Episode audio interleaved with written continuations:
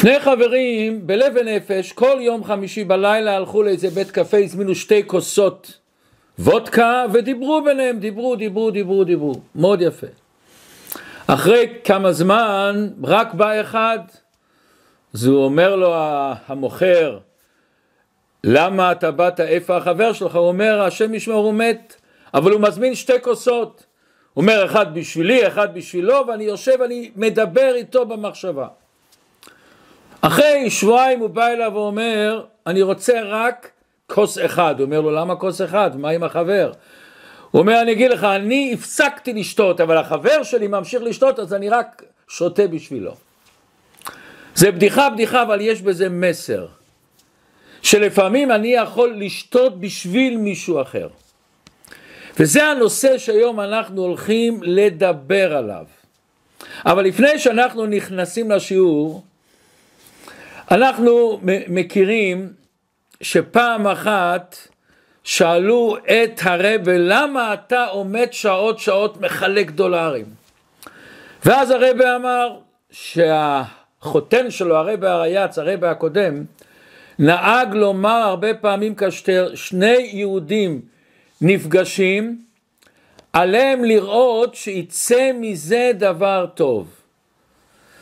לכן שאני פוגש כל כך הרבה אנשים, אני לא רוצה שזה יהיה סתם פגישה. אני רוצה שמהפגישה הזאת יצא דבר טוב, שליחות מצווה. ולכן אני נותן לכל אחד $, שהוא ייתן או את הדולר הזה או יחליף אותו לדולר אחר, ושיהיה מזה איזה מצווה שיצא מזה, מעשה טוב שיצא מזה. אנחנו נפגשים פה ביחד בשיעור הרבה פעמים, וכדאי מאוד שמהפגישות שלנו יצא דבר טוב גם לאנשים אחרים. ובמעשה קטן אחד אנחנו יכולים לעשות, כשאנחנו משתפים את אותו שיעור עם עוד אנשים, חברים וחברות, או שאתם כותבים איזה תגובה שפעמים רבות זה מרגש ומעניין לשמוע מה אתם חושבים ומה אתם מרגישים. או שאתם עושים לייק לשיעורים, וזה גורם שיותר אנשים רואים את השיעורים, וליותר מקומות זה מגיע השיעורים האלה. אז בואו נחזור עכשיו לפרשת השבוע, אמור קדושים. באה התורה ואומרת לנו את ארמון מצוות, אבל השבוע לשם שינוי, מכיוון שמאחרי חג הפסח מתחילים ללמוד גם משניות של פרקי אבות, אנחנו היום גם נלמד משנה אחת בפרקי אבות, ונראה איך זה מקושר בצורה נפלאה לפרשה שלנו. מה כתוב בתורה? אחד הפסוקים שכולנו מכירים. לא תיקום ולא תיטור את בני עמך, ואהבת לרעך כמוך, אני השם. השאלה הראשונה, כשאתה אומר ואהבת לרעך כמוך, למה אתה צריך לומר אני השם? אני יודע שכל התורה היא באה מהשם. עוד שאלה גדולה, איך שייך לאהוב אדם כמוני ואהבת לרעך כמוני? איך זה יכול להיות? הרי כל אדם אוהב את עצמו הרבה יותר מאשר הוא אוהב את השני. ובכלל, אם כתוב ואהבת לרעך כמוך, האם אני צריך לאהוב את עצמי? האם זה לא נשמע אגואיסטי? האם זה לא נשמע שאני קשור בעצמי? ואם אני אוהב את עצמי, זה לא סותר שאני יוכל לאהוב את השני כמו שאני אוהב את עצמי? איך זה יכול להיות? אבל בכדי להבין את זה, בואו נקדים משנה בפרקי אבות השבוע, פרק 30, משנה י"ב. אומרת המשנה, רבי ישמעאל אומר, הווי קל לראש ונוח לתשחורת, והווה מקבל את כל האדם בשמחה. מה זה הראש? מה זה התשחורת? ומה זה קשור הווה מקבל את כל האדם בשמחה? זה שתי דברים שונים. מה הכוונה הפנימית של המשנה הזאת, ומה ההבדל בין מה שאמר שמאי בפרק א', הווה מקבל כל האדם בספר פנים יפות? מה פה הוא אומר הווה מקבל את כל האדם בשמחה? אנחנו עכשיו בזמן של ספירת העומר, לא עושים שמחות, לא עושים חתונות, לא שרים עם מוזיקה. למה? כיוון ש24,000 תלמידי רבי עקיבא מתו. למה הם מתו? אומרת הגמרא שלא נהגו כבוד זה בזה.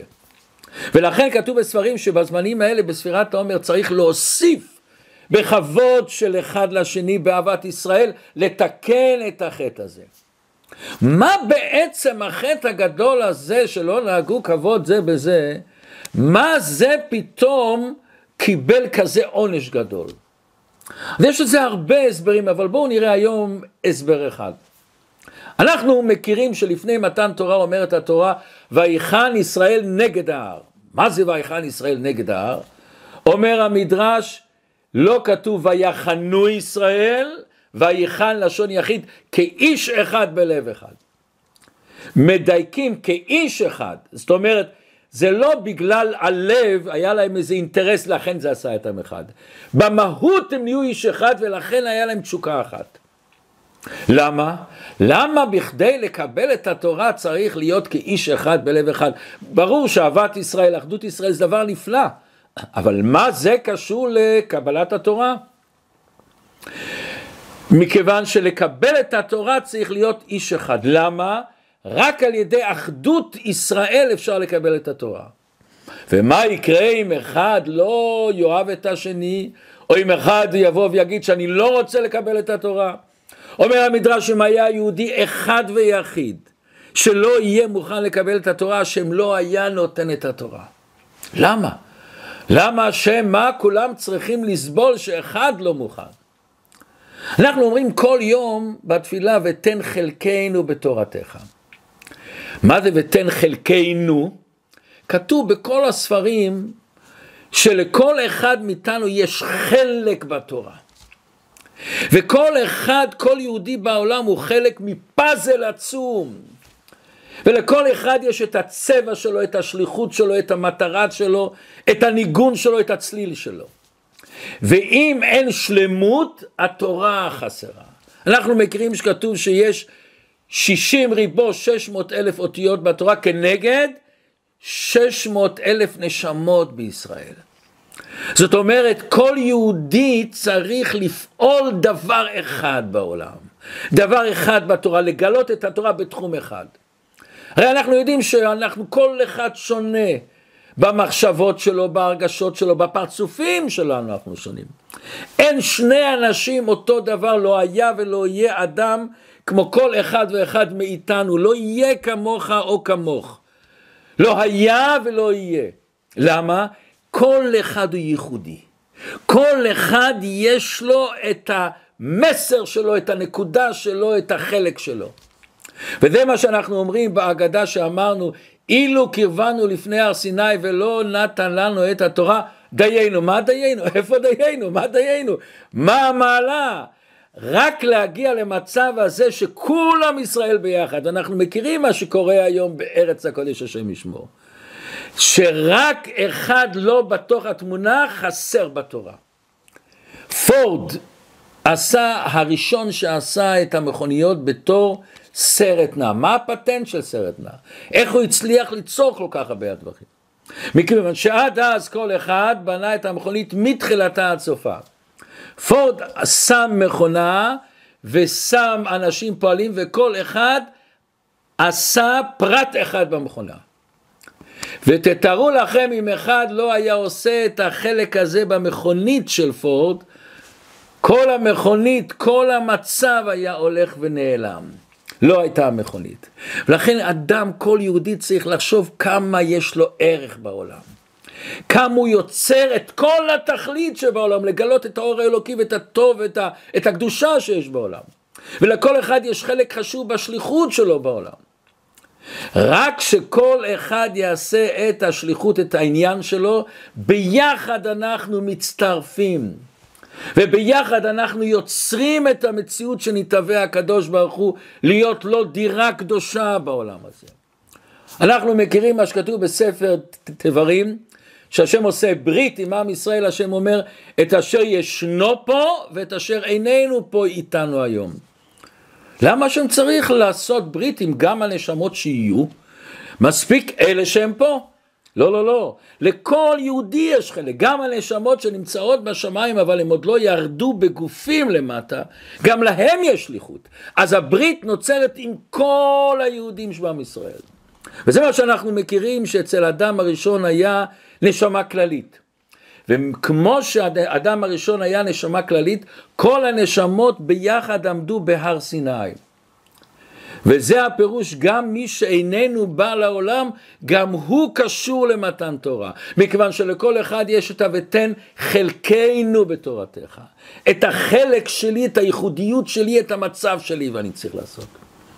ותראו איזה דבר נפלא. באה הגמרא ואומרת, אמר רב אסי, אין בן דוד בא עד שיכלו כל נשמות שבגוף.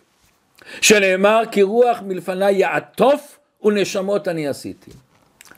מבאר הארי הקדוש, לכל אחד מישראל יש שליחות מיוחדת. מתי מגיע משיח? עד שיכלו נשמות שבגוף, באותו גוף העליון הזה, שכל הנשמות כלולות שמה בתוכו. רק שכל הנשמות ירדו למטה לעולם הזה, וכל אחד יגלה את הפוטנציאל הנפלא שלו, להוציא מהאלם אל הפועל, רק אז יבוא משיח. אומר האלשך הקדוש, תראו איזה ביור נפלא, שוחחנו בפעמים הקודמות, מה זה יגעת ומצאת תאמין. מה זה מצאת? שאלנו, אם אני יוגע, אז מה זה מצאת? אומר האלשך הקדוש, יגעת, מצאת מה היה החלק שלך.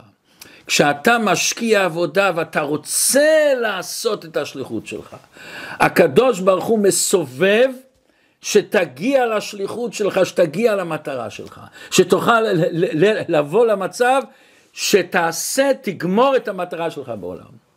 וזה מה שכתוב בספר במדבר, פרק תתו"ב תז, תורה אחת ומשפט אחד יהיה לכם. אז בפשטות לכולם יש אותו תורה, אבל בעומק, התורה אחת, לכולנו יהיה את התורה האחת הזה בשלמות שלנו. יש אצלנו בבית חב"ד בן אדם סוחר, וכל יום הוא עוזב את העסק באמצע העבודה, ובא לבית חב"ד ולומד ולומד ולומד. והבעל הבית, השותף שלו, שואל איפה הוא? אז הוא סיפר לי פעם סיפור מרגש מאוד. הוא סיפר לי שהמשפחה שלו, אבא שלו, אמא, עברו את השואה. וכשבאו לארצות הברית, הוא התחיל ללמוד באוניברסיטה, הוא בן אדם מוכשר מאוד, למד משפטים ועוד כל מיני דברים.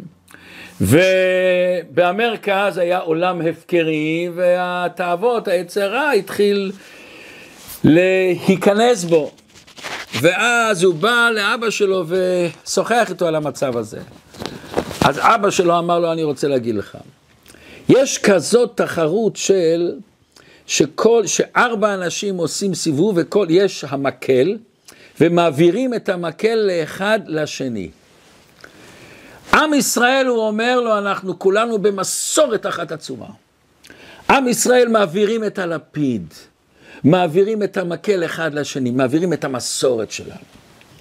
אני לא מוצא את עצמי כל כך חכם, להפסיק להעביר את הלפיד שלנו, את המסורת, את השליחות שלנו. מכיוון שברגע שאני מפסיק, אני חס ושלום את כל המסירות נפש, את כל ההשקעה שכל עם ישראל עשה, את כל השרשרת הנפלאה הזאת, הקדושה הזאת, התורה הזאת, אני שובר אותה. אני לא מרגיש שיש לי את הכוח הזה. אני לא מספיק חכם, להגיד שאני יותר חכם מכולם. אומר לי אותו אברך יקר, זה השפיע עליי עד היום. מילים שיצאו מהלב, נכנסו ללב. לכן כל אחד מאיתנו מצד אחד הוא צריך לקבל, מצד אחד הוא צריך להשפיע. אחדות זה תמיד משני הצדדים, לקבל ולהשפיע. זה כמו הסיפור המפורסם של החוזה לובלין, שפעם בא אליו אחד ואמר לו, איך עושים אהבת ישראל? איך יכולים בבית, שלום בית ליצור?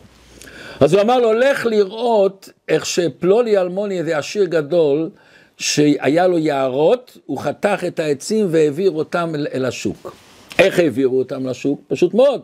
לקחו את העצים, חיברו אותם ביחד, עשו רפסודות, שמו אותו לנהר, ועם הזרם זו הלך, עד למקום ששם מכרו אותם. אבל הוא ראה שהשיר הזה עושה דבר מעניין, לכל עץ יש את הבליטות שלו. אז בדרך כלל אנשים לוקחים מסור, חותכים את הבליטות בכדי שנוכל להדביק אותם. הוא אמר לא, לא, לא. אותו בן אדם עשיר, מה הוא עשה? הוא השאיר את הבליטה, בעץ השני שהוא רצה לחבר, עשה חור, עשה חלל. ואז אותו הבליטה נכנסה בדיוק בפנים. וזה גרם שהאחדות שלהם הייתה נפלאה, חזק יותר. בתוך הסערות של המים זה לא התפרק אף פעם. זה השלמות. השלמות שכל אחד נותן ומקבל. זה אומרת המשנה. רבי ישמעאל אומר, הווי קל לראש. מה זה קל לראש? ראש זה אנשים חכמים ממך, גדולים ממך, שיש יותר ניסיון בחיים, יותר הבנה, יותר רגש, יותר חוכמת חיים יש להם. הם ראש. ויש לפעמים אדם לא רוצה לקבל, הוא כבד כזה, עד שהוא מקבל ועד שהוא זז.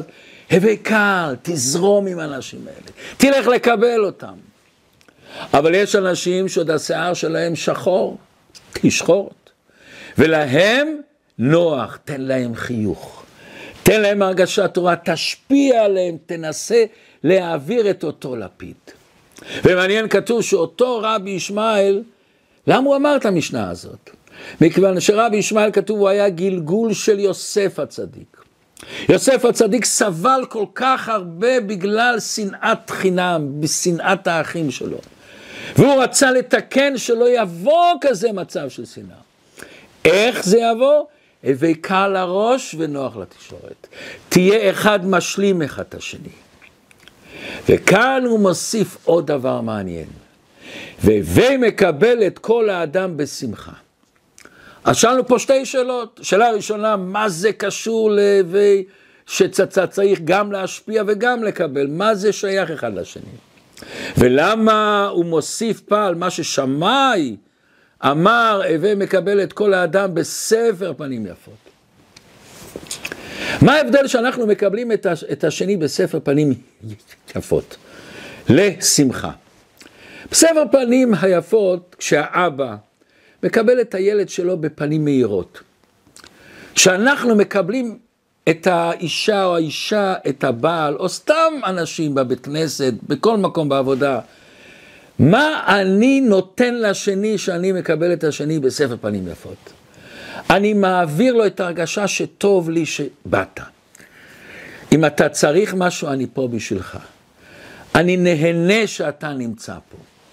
והרגשה הזאת מביאה לאדם או לילד חוויה של ביטחון עצמי, יציבות, הרגשה טובה, יש לי מקום ויש לי ערך. הרגע של הנוכחות הזאת בשבילך, הנוכחות לשני או של ההורה לילד הם מאוד מהותיים וחשובים ועקרוניים, זה נותן לילד או לאדם את הביטחון מעצם מקומו בעולם.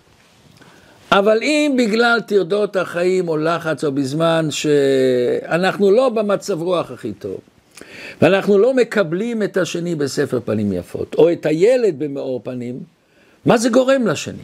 זה גורם לשני מצב של חוסר ביטחון עצמי, הוא מרגיש אין לי מקום, לא מסתכלים עליי, לא אכפת להם ממני. ובפרט אצל ילדים או אצל בני זוג התייחסות כזאת, יכולה לגרום מאוד מאוד אי הבנות לפעמים יכול להיות. אבל מה זה הווי מקבל את כל האדם בשמחה? שמחה זה משהו אחר. איך נוצרת שמחה? שמחה נוצרת תמיד ממשהו חדש שקיבלנו, ממשהו שהשלים אותי, שמוסיף לי. כאשר אני מקבל את השני בשמחה, או שהאב והאם מקבלים את הילד מתוך שמחה, לא רק בסבר פנים יפות, בשמחה. מה עובר המסר? מה הם מקבלים, מה הם קולטים בתת מודע שלהם? זה לא רק שאני נהנה שבאת, זה לא רק שטוב לי איתך, אתה ממלא אותי. הנוכחות שלך יוצרת לי דברים טובים. כשאינך בבית אתה חסר לי, ואני שמחה ומקבלת ממך מעצם המפגש איתך.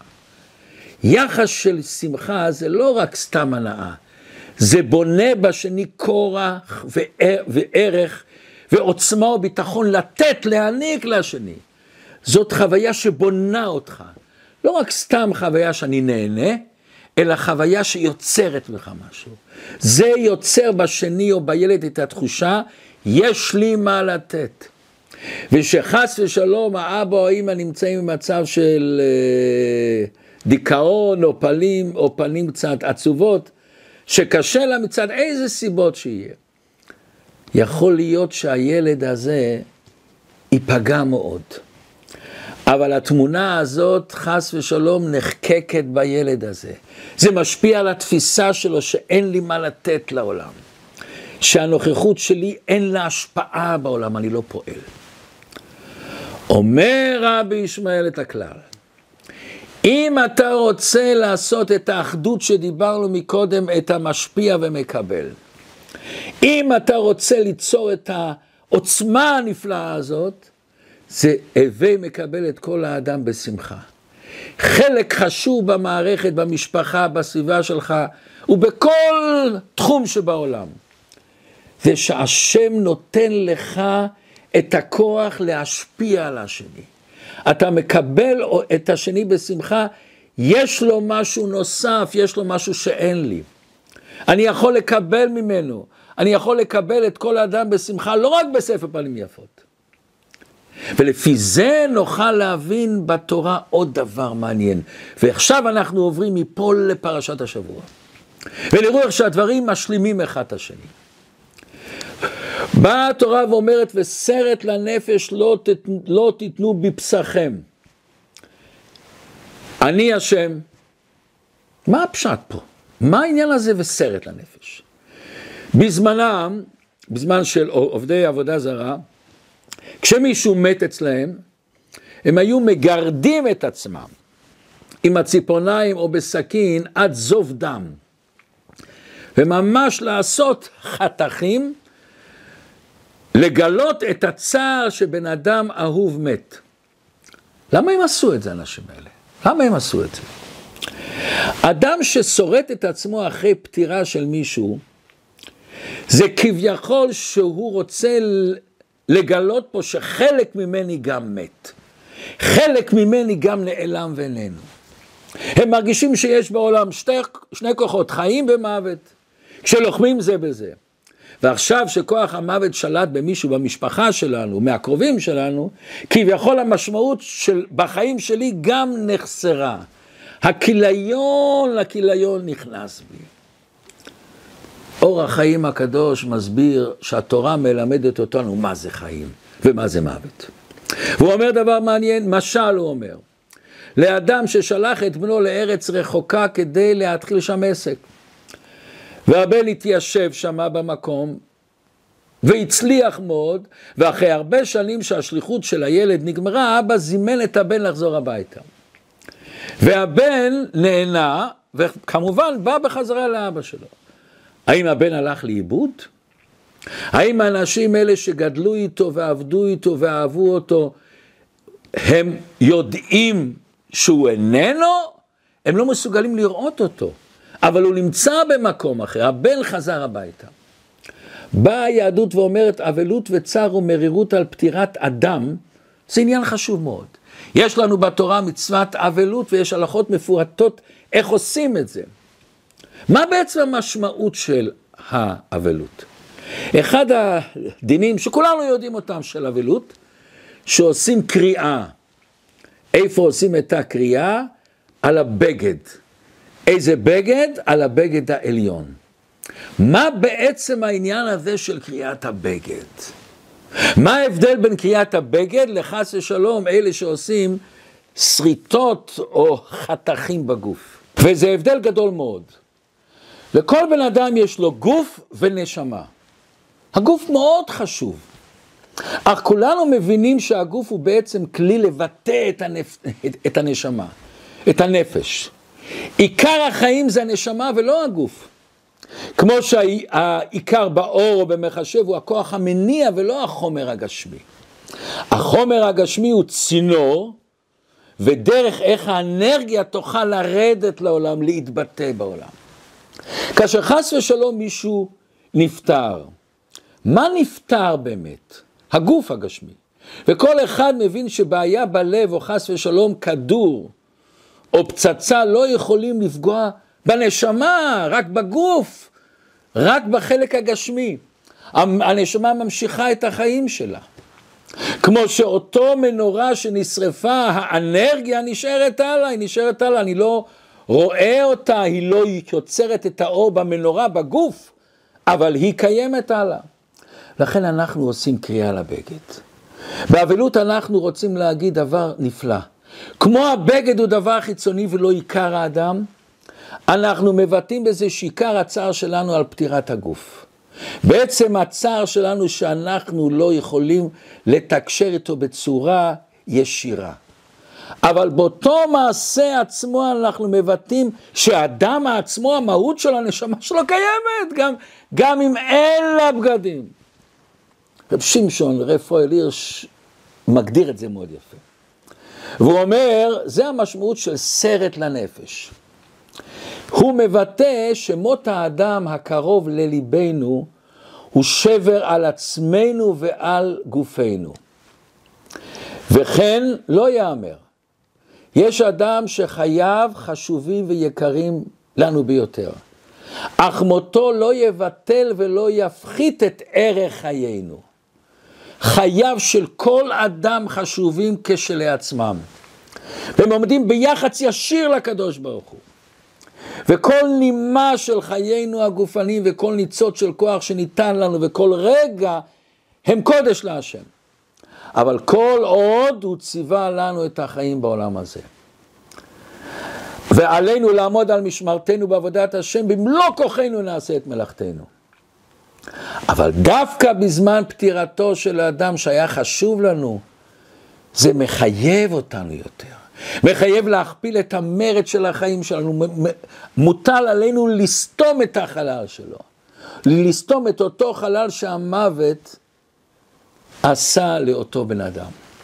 הוא נשאר למעלה, אבל אנחנו נשארים פה למטה. ולכן כשהתורה אומרת את אותו איסור הזה, התורה אומרת בספר דברים י"ד א', בנים אתם להשם אלוקיכם, לא תתגודדו, מה זה, לא תגרדו, לא תעשו את הסריטות האלה. מה הקשר עם בנים אתם להשם אלוקיכם? אומר הקדוש ברוך הוא, למה אסור לעשות סריטה? מכיוון שאתה בן של הקדוש ברוך הוא. אנחנו ילדים, מצד אחד אנחנו לא יכולים להבין למה הקדוש ברוך הוא ברא אותנו, למה דווקא אנחנו ולא הוא, למה חס שלום נגמרים אצלנו החיים, אנחנו לא יכולים להבין את הקדוש ברוך הוא. אם אנחנו לא מבינים החלטות של האבא בוגר או של רופא שאומר לנו, איך אנחנו נוכל להבין את המעשים של הקדוש ברוך הוא? אבל אנחנו יודעים שלכל אחד ואחד יש שליחות נפלאה. יש לו פאזל נפלא, ניגון שרק הוא יכול ליצור. וזו הסיבה שעושים קדיש. למה עושים קדיש? הקדיש אומר, אני חסר כאן קדושה בעולם, התקדל והתקדש מרבה. אני לוקח על עצמי להוסיף קדושה במקום שהוא לא היה. אז כל אחד יש לו את השליחות שלו, ושהוא גמר את השליחות הוא עולה למעלה. יש סיפור שנדמה לי לפני זמן רב סיפרתי אותו, אבל סיפור מאוד יפה. מיינס פרידמן, הרב מיינס פרידמן שגר בארצות הברית, הוא סיפר פעם, הזמינו אותו לאיזו הרצאה, ואותו השליח של חב"ד נסע לשדה התעופה, לקח אותו, ואז השליח אומר לו, תשמע, אני צריך שתעשה לי טובה. למה? יש לי אישה אחת שהשם ישמור, בן 20 נפטר אצלה, והיא בוכה, ומאז היא לא באה לבית חב"ד, לא באה לבית כנסת, לא יוצאת מהבית לגמרי, ואני צריך שתעזור לי להוציא אותה מהמצב שלה. הרב מיילס פרידמן אומר, הייתי כל כך סחוט, במחשבה שלי אני הולך לבית מלון, אני הולך, נכנס למיטה וקצת נח, אבל מה, אין ברירה, ואני בא אליה ואני חושב, מה אני אומר לה? עלה לי בראש רעיון, אני אומר לה, אני רוצה לשאול אותך שאלה. אם הקדוש ברוך הוא היה שואל אותך, יש לי לתת לך בן, אבל הבן הזה יכול לחיות רק 20 שנה. היית לוקחת או לא היית לוקחת? הוא היה בטוח שתגיד כן, 20 שנה? היא אומרת לא. לעבור כזה צער שאני עוברת היום, לעבור כזה מצב שאני עוברת, בשום פנים אני לא הייתי מסכימה. לא הייתי רוצה את הילד הזה ל-20 שנה. הרב מיינס פרידמן בשוק, מה אני עושה עכשיו? ותפילה חרישית מעומק הלב לקדוש ברוך הוא, ריבונו של עולם תשלח לי את המילים, ריבונו של עולם. והשם שלח. אבל השם אומר לא, לומר לה, גברת נכבדה, טוב מאוד שהקדוש ברוך הוא לא שאל אותך. לבן שלך, ל-20 שנה שהוא היה חי, היה לו שליחות. הוא עשה טוב, הוא עשה חסד, הוא עשה מצוות. טוב מאוד שהוא לא שאל אותך. היה דקה של שקט, ואז היא התחילה לפרוץ בבכי. ופתאום היא תפסה את המסר. המסר שהילד שלה, דבר ראשון, הוא שליח של הקדוש ברוך. הוא עשה. והוא נשאר על החי. אבל בייחוד היא תפסה שבעצם הצער שלה הוא צער אגואיסטי. היא לא מצטערת עליו. זה מה שאנחנו צריכים. אנחנו לא צריכים לעשות שריטות. צריכים לדעת מה המשמעות של הדבר. המשמעות שחיים זה דבר יקר. על פי הלכה, גופו של אדם איננו שייך לו. כשאנחנו מתבוננים בגוף, ושואלים את עצמנו מי עשה את כל זה, מי בכלל שאל אותנו אם אנחנו מסכימים לבוא, לא מסכימים לבוא, מי שאל אותנו איזה צבע עיניים אנחנו רוצים, אולי אני לא רוצה את הגובה הזה שיש לי, את התכונות האלה שיש לי, לא שאלו אותנו. ולכן על פי ההלכה בן אדם, אסור לא להגיד לחתוך סתם את היד שלו. לבן אדם סתם אסור לפגוע בעצמו, אסור לעשות לו פצע בעצמו. חוץ מזה בשביל רפואה. גם אחרי שנבראנו אנחנו לא יודעים מה שיש בתוך הגוף, אנחנו צריכים לפעמים ללכת לרופא, לעשות צילום, לדעת מה באמת יש לי ומה באמת אין לי. לכן אסור לפצוע את עצמו. וביהדות שמירה על הבריאות זה דבר חשוב מאוד, הרמב"ם אומר, היות הגוף בריא ושלם מדרכי עבודת השם. למה? שאי אפשר שיבינו ידע דבר מידיעת הבורא והוא חולה. לפיכך אומר הרמב"ם צריך להרחיק אדם עצמו מדברים המאבדים את הגוף. אבל עלינו לדעת מה המקום של הגוף ומה המקום של הנשמה. הגוף חשוב מאוד, אבל הגוף הוא בעצם הכלי לנשמה. אם אין את הכלי, הנשמה לא יכולה להתבטא בעולם, לא יכולה לשמור מצוות ולעשות חסד אחד עם השני. אבל בסך הכל היא הכלי שהאור יבוא דקה. ולכן כואב לראות אנשים שמשקיעים את עיקר המעמד שלהם בגוף.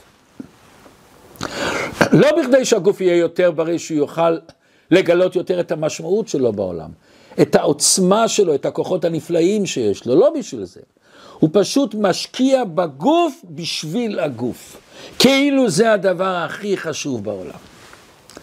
אבל אנחנו שומעים לא פעם איך אנשים, השם ישמור לפני הפטירה שלהם שמתחילים להביט על החיים, אחורנית מצטערים על מה שהשקיעו. ולכן אומרת התורה, בנים אתם להשם אלוקיכם לא תתגודדו. מכיוון שאתם בנים יש לכם ערך נצחי. עכשיו נוכל להבין מה שאומרת לנו התורה, ואהבת לרעך כמוך.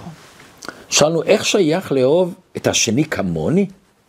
בכלל אדם אוהב את עצמו. זה לא אגואיסטי? ואהבת לרעך כמוך? האם זה באמת האידיאל שלנו? שאנחנו אומרים זה כלל גדול בתורה? איך אני עושה את זה בכלל?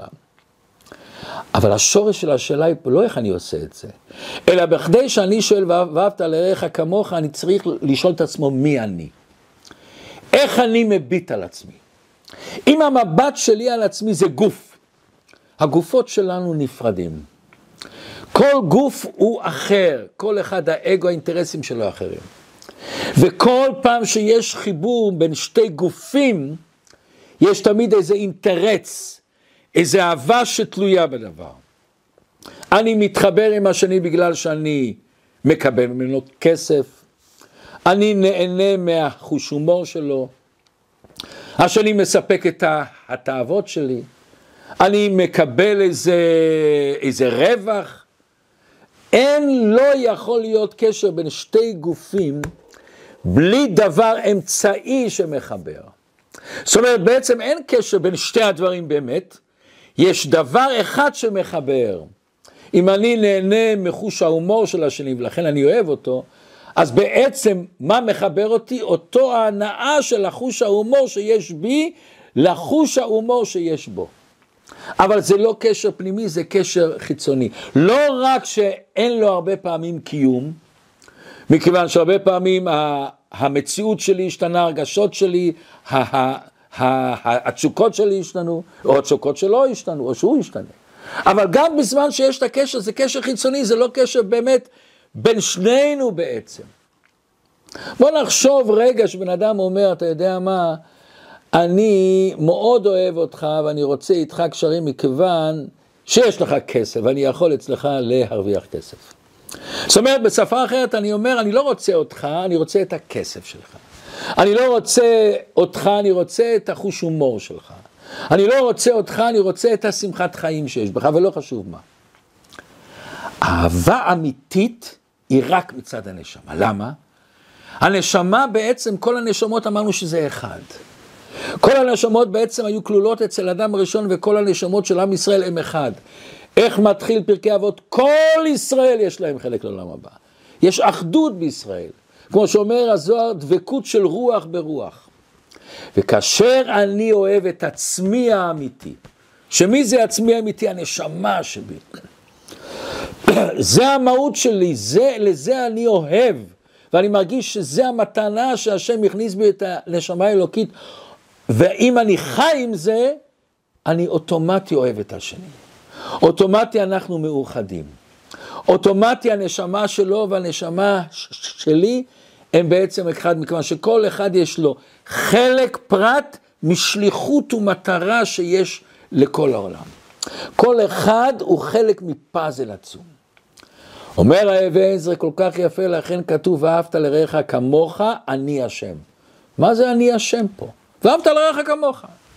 אומר למה הוא מזכיר את השם? מכיוון שרק מצד אני השם שבי, החלק אלוקה שיש לי, רק מצד זה אני יכול לאהוב אהבה אמיתית. ומה זה אהבה אמיתית חיובית? שאני לא מסוכסך עם מה שאני. אני חי בשלום עם עצמי. להיות שלם עם האיך והמה שנבראנו. עם היכולת הטובה שלנו והפחות טובה. אני מקבל את אני השם, את הנשמה שלי. למה? אני יודע, עיקר זה השליחות שלי. וגם החסרונות שיש לי, הם בעצם באו שאני אתקן אותם. בעצם שאני אצמח מהם, אגדל איתם. ובאותו זמן שאני חי בשלום עם עצמי, יש לי את הרגש, את האמביציה, את התשוקה, לשפר את עצמי. לא מתוך סכסוך עם עצמי, אלא מתוך אהבה לעצמי. כשאני יש לי את הרגשה הנפלאה הזאת של נשמה שנתת בי תוראי. ולכן יש דין שפיקוח נפש דוחה את כל התורה כולה. אם חס ושלום צריכים לקנות איזה תרופה שמצילה חיים ואין כסף, מוכרים ספר תורה ובית כנסת אפילו מוכרים. למה? התורה אומרת בפרשה וחי בהם. יש עניין שהחיים של בן אדם זה מדרגה הכי גבוהה. למה? חלק אלוקה ממעל ממש יש לו. יש לו את הנשמה, יש לו את השליחות. אדרבה, ברגע שבן אדם אוהב את עצמו באמת, את מה שהוא באמת, את הנשמה שבך, את הדבר שאף אחד לא יוכל לקחת ממך, את העוצמה שלך, את הטוב שבך, את המיליונים עיניים שמסתכלים עליך, תעשה מה שאתה צריך לעשות. ממילא הוא ידאג לתיקון המידות. אם הבגד שלי נקרע או קרוע, או שבגג יש חור ונכנס גשם, או המכונית שלי שבורה, אנחנו כולנו משקיעים זמן וכסף וטרחה לתקן אותם. מה אם אני מרגיש שהאדם היקר שלי, שבתוכו יש נשמה אלוקית, שיש לו איזה תאווה לו במקום, איזה רגש לא נכון. איזה יופי זה ליצור אומנות.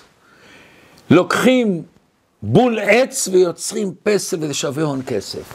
לקחת את עצמנו במרכאות את המכוער שבנו וליצור משהו חדש. זה מי שאוהב את עצמו, אכפת לו מעצמו. מי שאוהב את עצמו, אהבה אמיתית. ואז הוא דורש מעצמו יותר. הוא משפר את מה שהוא צריך לשפר, הוא מתקדם בסולם. והעבודה הזאת, ההשקעה הזאת, באה במקום של אהבה. לא במקום של מרירות תסכול, של ייאוש, אפור של חיות. וכאן בנקודה, כשטוב לו לאדם עם עצמו, הוא מסוגל לאהוב את הזולת. כשטוב לו לבן אדם עם עצמו והוא מקבל את מה שהקדוש ברוך הוא נתן לו, הוא מסוגל לאהוב את הזולת. לראות את המעלות ולא את החסרונות שלו. איך אנחנו מכירים? ואהבת את השם אלוקיך בכל לבבך, אומר רש"י, שלא יהיה ליבו חלוק על המקום. מה זאת אומרת חלוק? מתי האהבה שלך בכל לבבך, שאתה לא אומר לקדוש ברוך הוא, למה זה החלק שלי? למה עשית לי כאלה תכונות? למה עשית לי כזה משפחה, כזה בעל, כזה אישה? זה המקום שלך וזה השליחות שלך ופה האוצרות שלך נמצאים. ואז בכדי להשפיע על השני, לאהוב את השני, אני לא צריך להשפיל אותו בכדי לקבל אישור על הקיום שלי. אני לא זקוק גם לחפש את החסרונות שלו בשביל לקבל אישור על המציאות שלי, להצדקות שלי. אני לא צריך הגנות. אני מלא מבפנים ואני משפיע טוב. והאהבה הזאת כלפי עצמנו היא החיות שלנו לקום כל בוקר, להאמין בעצמנו. שהיום אנחנו מסוגלים להצליח יותר מאתמול, להאיר את העולם. ולא פחות היא נותנת לנו את הקשר הנפלא עם הקדוש ברוך הוא. כי האהבה היא חיים. ואם אינך אוהב את עצמך, את הנשמה שבך, אתה לא נותן את כל הטוב שיש בתוכך. אתה לא בונה את עצמך ואתה לא בונה מקום משכן לקדוש ברוך הוא, ועשו לי מקדש ששכנתי בתוכם. אתה לא נותן את המקום שהשם ישכון בתוכך. מכיוון שאתה לא מעריך את החלק אלוקה שלך, אתה לא קשור איתו. הקדוש ברוך הוא רוצה שנבנה משכן, ואנחנו צריכים להאמין שאנחנו מסוגלים לעשות את זה. והאהבה העצמית הזאת זה דבר נפלא. מצד אחד יש אנשים שאוהבים את עצמם באגואיסטיות. אז הוא אוהב את עצמו, הוא לא רואה את הצרכים של השני. הפוך, הוא רוצה לראות כמה שהשני יותר נמוך. והוא נהפך לאגואיסט, הוא לא מרגיש את העולם, מבקש שכולם ינהגו לפי מה שהוא רוצה. וקשה לו להכיל התנגדות של אחרים, ביקורת של אחרים, והוא נופל בקלות. מישהו אמר איזה מילה, הוא כבר נופל. הוא לא יודע לפתוח את הלב שלו לאנשים אחרים. ואז לאט לאט הוא מאבד את האהבה של עצמו, הוא נכנס לדיפרסיה, לייאוש. וכולנו מכירים כאלה אנשים, שהבעיה שלהם זה לא רק עם בעיה של אנשים אחרים. לפעמים הבעיה שיש להם אנשים אחרים זה בעצם בעיה שלהם עם עצמם. הם לא מסתדרים עם עצמם. הם לא משלימים עם עצמם. וזה מה שהפרשה שלנו אומרת, ואהבת לרעך כמוך. וזה מה שאומר לנו רבי ישמעאל, הווה מקבל את פני האדם בשמחה. כל אחד נותן לי ואני נותן לכל אחד. וזו הרגשה נפלאה. ואני רוצה לגמור בסיפור נפלא שסיפר רבי חנוך טלר. אחד מהאנשים שעובדים בהסעות, בטקסיס, הוא מספר אל החברים שלו סיפור מרגש מאוד. פעם אחת אני בא לשדה התעופה ואני מקבל תייר אמריקאי ככה, מיליונר. והוא רוצה לנסוע לירושלים. הבן אדם הזה נכנס אל הטקסי, מוריד את הנעליים כמו אמריקאי, מתיישב, שם את הרגליים על המושב, ומוציא סיגריה ומעשן. ברכב היה סגור. החלטתי, אני גם מעשן, ואולי זה יגרום לו קצת לפתוח את החלון שהוא לא רצה. וכשאני עומד להדליק את הסיגריה האמריקאי הזה עם לפטו, אומר, אני אדליק לך. ואז הוא מתכופף אליי, לוקח את המצית שלו, מדליק לי את הסיגריה, אבל באותו רגע אני רואה שהשרוול של החולצה שלו יתרומם, ואני רואה את היד שלו. התחלתי לראות. עצרתי בדרך. והאמריקאי, מה קרה? תגיד לי, יש לך המספר של היד שלך? כן. היית באושוויץ? הוא אומר לו, כן. אתה חושב שנולדתי עם כפית זהב בפה? היינו שם כולנו, אבא, אמא, אחים, אחיות. רק אני נשארתי. את כל אלה שלפניי ראיתי שהם הולכים. אח שלי עמד בדיוק מאחריי, חשבתי שאולי הוא יישאר, אבל לא, נותרתי לבד בעולם. ואני הייתי בשוק. ואני הסתובבתי, חתכתי את הכביש, צפצפו לי מכל הצדדים ואני נוסע. איפה אתה נוסע? שואלים אותי. הוא אומר, אתם מכירים את הסיפור שלי. לפני 20 שנה שבאתי לארץ, הכניסו אותי במפעל שימורים של הקיבוץ. יום אחד אני קם לעבודה, לוקח את הטרקטור שהיה עמוץ בתפוחים, ואני הולך למרסק שיש לה לוע שמרסק את כל התפוחים, ועושה מהם את הקומפוט הזה. אני עולה על עגלת הטרקטור, אני מרים אותה, שהתפוחים ייפלו, והם מתחילים ליפול, והסכינים למטה עובדים, ואני עומד ודוחף את התפוחים. וכנראה היה לי איזו רטיבות בנעליים, ואני מחליק ישר למכונה. ואני מנסה לתפוס בכל הצדים, הכל חלק, אני לא יכול. והסכינים עובדים, ואני לא יכול להתקרב. צווחתי, ואמרתי בתוך ליבי, אין סיכוי, אף אחד לא ישמע אותי פה. ואז פעם הראשונה בחיים שלי אמרתי, ריבונו של עולם, אני הולך למות. לא עשיתי מצוות, תן לי לחיות, אני רוצה לעשות משהו בעל ערך בחיים שלי. ופתאום הרגשתי כאב עצום ברגל שלי. אבל רגע לפני שאיבדתי את ההכרה, פתאום אני רואה יד. ואני מסתכל ואני רואה רב זלמן מהשואה, רב זלמן מאושוויץ. ואותו הזלמן הוא ניצול שואה, שהקיבוץ קהלת אותו, אדם בודד, לא מדבר עם אנשים. אבל אז ראיתי את היד שלו והספקתי לראות את המספרים האחרונים שביד שלו. התעוררתי בבית החולים בלי רגל, הייתי בשיקום, השתחררתי הביתה עם רגל תותבת. התחלתי ללמוד על היהדות והתחלתי לחזור בתשובה. אבל את המספר של הזלמן הזה לא יכלתי לשכוח.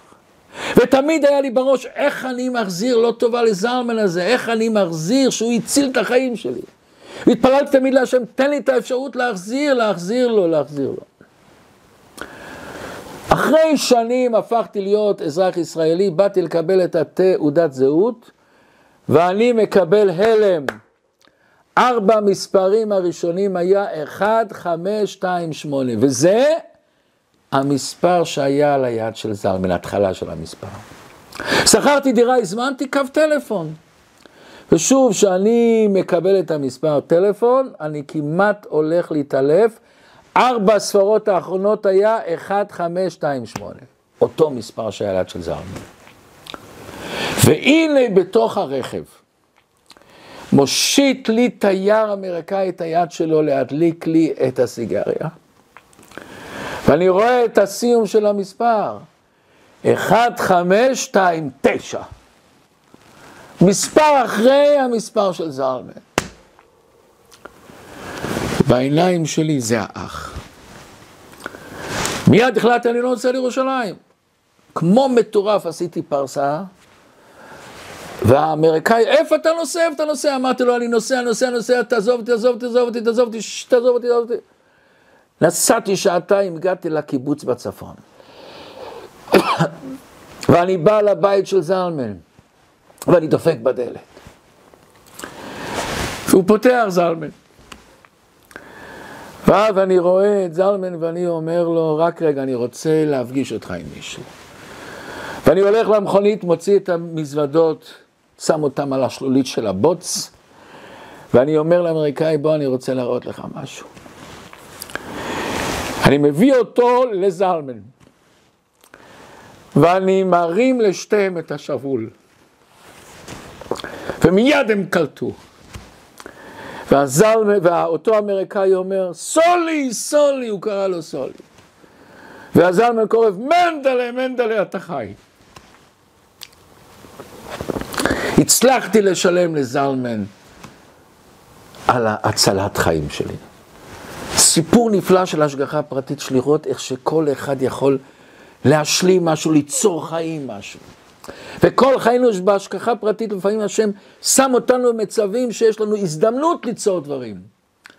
השאלה אם אנחנו מנצלים את ההזדמנות האלה. אם אני רואה בן אדם שחסר לו משהו, אני רואה בן אדם קצת לא בשמחה, אני מנצל את זה, אני הולך להחזיק לו את היד, להגיד לו איזה מילה טובה, להגיד לו איזה דבר תורה, להזמין אותה להביתה.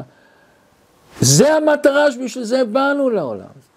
יש לי איזו הזדמנות לקרב יהודי, לעשות לו הנחת תפילין, להביא אותו לשיעור תורה, לשלוח לו שיעור תורה מעניין, ששמעתי, שקראתי. יש לי הזדמנות מתחת לידיים, מסתובבים לנו כל הזמן הזדמנויות. בואו ננצל את זה ונזכה בקרוב ממש לביאת משיח.